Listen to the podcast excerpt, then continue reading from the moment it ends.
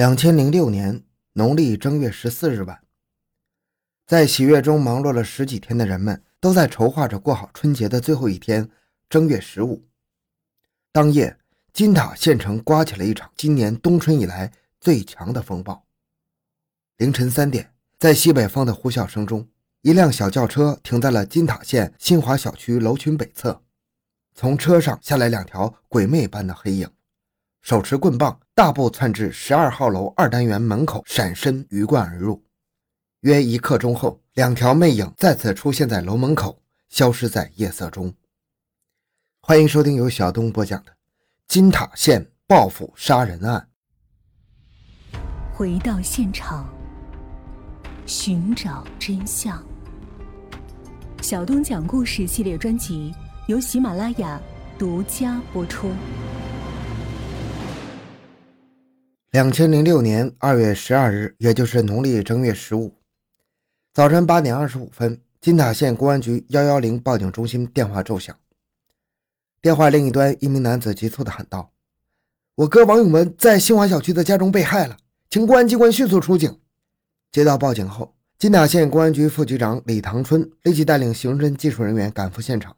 并迅速电话报告县政府副县长兼公安局局长席尚银同志。席尚银同志一边在电话中做出指示，一边以最快的速度赶赴现场。当民警赶到现场后，看到死者头部血肉模糊，上身赤裸，仰卧在卧室床上，床头、墙上和屋顶到处都是血。幺二零的两名医护人员已经抢救完毕，准备离去，另有亲属六人在现场上来回走动，现场破坏十分严重。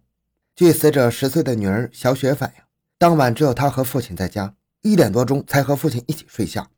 在熟睡中被一阵咚咚的打击声敲醒后，昏暗中看到两名男子用棒打他父亲头部，他起来拦挡时被一名男子拉开了，另一名男子又在他父亲头部猛击两下后逃离现场。他起床后开灯看表，时间是三点五十分，找父亲的手机打电话却找不到。他给父亲的头部擦血后，又躺在父亲身边迷迷糊糊睡着了。直到早上八点零五，父亲手机上的闹钟响了。他才从父亲头部的枕头下找到手机，赶快给他叔叔打了电话。通过询问得知，他的父母亲正月初六吵过一架，他妈妈在家睡了三天。正月初十，他妈妈齐玉香和他姨妈、表哥上酒泉嘉峪关市串亲戚去了。虽说现场已经遭受严重破坏，可利用的痕迹物证少之又少，但是整个案件的轮廓还是逐渐的清晰起来。这是一起典型的报复杀人案。死者家住四楼，案发后，死者家防盗门上的钥匙有一把下落不明，窗台上又没有可疑痕迹，可以确定就是从门出入的。进入现场的为两个人，这一点不仅从小雪的口中得到证实，从现场抛甩状的血迹的分布也可以印证。作案工具从现场的床头的打击痕迹和尸体上的损伤特征确定为圆形的棍棒类物品。从死者上身赤裸、损伤集中在头部，仅左臂上有抵抗伤等分析，死者是在熟睡状态下死亡的。该案的整体特点是和平进入室内，出入从容，没有搏斗和翻动痕迹，侵害对象非常明确，下手狠毒，招招致命。两千零六年二月十二日晚上十一点，当另一路侦查人员从酒泉嘉峪关等地取证回来后，副县长、公安局长席尚银亲自主持召开了案情分析会。局领导班的全体成员和酒泉市公安局刑警支队副支队长王兴忠带领的刑侦技术人员一起互通情况，畅所欲言，发表对该案的看法和见解。案情分析会结束时，徐尚银同志明确指出，要不惜一切代价，全力侦破这起命案，并成立了“二幺二入室杀人案”专案组，由徐尚银同志任组长，分管刑侦工作的副局长李唐春为副组长，并明确规定：命案不破，专案组不撤。从此，专案组全体成员放弃节假日，开始了长达四十五天艰难曲折的侦破工作。结合现场分析和调查情况，新的问题又摆在面前：犯罪分子是怎样进入室内的？杀人目标明确，但究竟是为情、为财、为仇、报复，还是有别的什么原因呢？对小雪没有伤害，是出于亲情，还是故意伪装的呢？案犯作案时，死者妻子外出是有意还是巧合呢？等等，这一切迷雾都想让人急于知道答案。为了尽快找到破案线索，专案组决定从死者妻子身上打开突破口，因为他有很多的疑点：钥匙、吵架、没伤小孩、案发时外出等等。带着种种疑问，齐玉香第一次被请进了公安机关。面对侦查人员的询问，他很坦然地说：“是去酒泉和嘉峪关市给其姐的儿子张雷看病，并走了几家亲戚。案发当晚，他就在酒泉市的一个亲戚家，几个人一同住宿。而且调查也证实，齐玉香在酒家两市的这几天没有单独活动过。自己的手机和丈夫正月初六吵架时摔坏了，也没有用别人的手机打过电话。当问到家门上的钥匙时，他说吵架后给王永文了。”自己出去时拿的是女儿小雪的钥匙，这些又是死无对证。当问及有无生活作风方面的问题时，齐玉香矢口否认，并对办案民警说：“你们放心去查，怎么查都可以。”通过对齐玉香的询问，他没有直接作案时间，但直觉又让侦查员们无法放弃对他的怀疑。让专案组为难的是，他首先是本案受害者的家属，在没有一定把握的情况下。对他的工作既深不得也浅不得，办案民警既要安抚其心，还要围绕齐玉香秘密的开展工作，又不能随时随地的传唤他，这些都给侦查工作增加了很大的难度。二月十三日晚，金塔县公安局的办公大楼内灯火通明，专案组再次召开会议，研究分析案情，制定侦查计划。经研究确定，专案组决定从以下几个方面开展工作：一是。继续围绕死者王永文和妻子齐玉香调查摸排，包括两人的家庭矛盾、经济收入、社会交往、男女关系等等，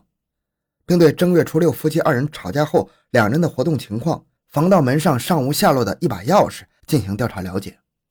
二是对已知有矛盾的七名重点人员进行排查，以期发现有价值的线索。三是由技术部门负责对现场的痕迹物证进行深入分析和研究。席尚银提出明确要求：一是严格工作纪律，保守案件秘密；二是查证的每条线索都要落实实处，绝不能半途而废；三是排除每一个嫌疑人都要有充分的理由和根据；四是每个工作小组都要为自己所做的工作负责，破案后实行责任倒查；五是参战民警都要克服困难，坚定信心，做好打持久战的准备。侦查人员顶风冒雪。在初春的寒流中，走遍了金塔的城乡村寨，数次前往酒泉和嘉峪两市，走访了死者夫妻二人的亲戚、同学、曾工作过的同事、朋友、有业务联系的关系人，以及发案地周围的群众、出租车司机等一千七百余人，并对涉及外省市县的三十二名嫌疑人进行函件协查。一条又一条的线索上来，又一条一条的被否定，仅有以下几条线索需要进一步查证。一是技术组民警将防盗门锁芯送往兰州市公安局进行鉴定，确定了用原配钥匙开门入室的结论，对作案工具的认定也有了重大突破，确定为圆形中空的金属棍棒，也就是很普通的水暖用钢管，为进一步明确侦查方向范围提供了依据。第二，曾与死者王永文有过较大利害冲突的为许丽等七个人，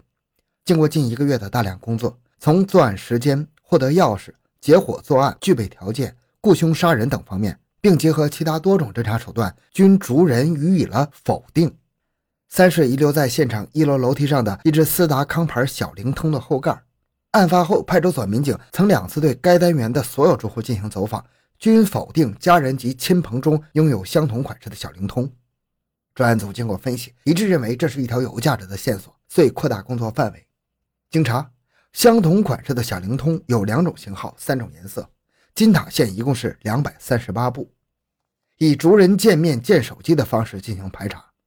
当排查工作即将结束时，才找到是该单元居住的殷某的小灵通的后盖。因六十多岁的殷某胆小怕事，丢了小灵通后盖。侦查人员走访调查时，怕牵连自己，没有说真话，致使侦查工作走了弯路。通过调查得知。死者在家庭的经济收入上目前还欠有外债，在夫妻感情上，两人偶有吵闹，属于夫妻间的正常摩擦。在社会交往上，也没有发现什么人和王永文有如此大的矛盾，要置他于死地。在男女关系上，似乎都很正派，没有任何人能反映出夫妻二人在生活作风上有什么猫腻。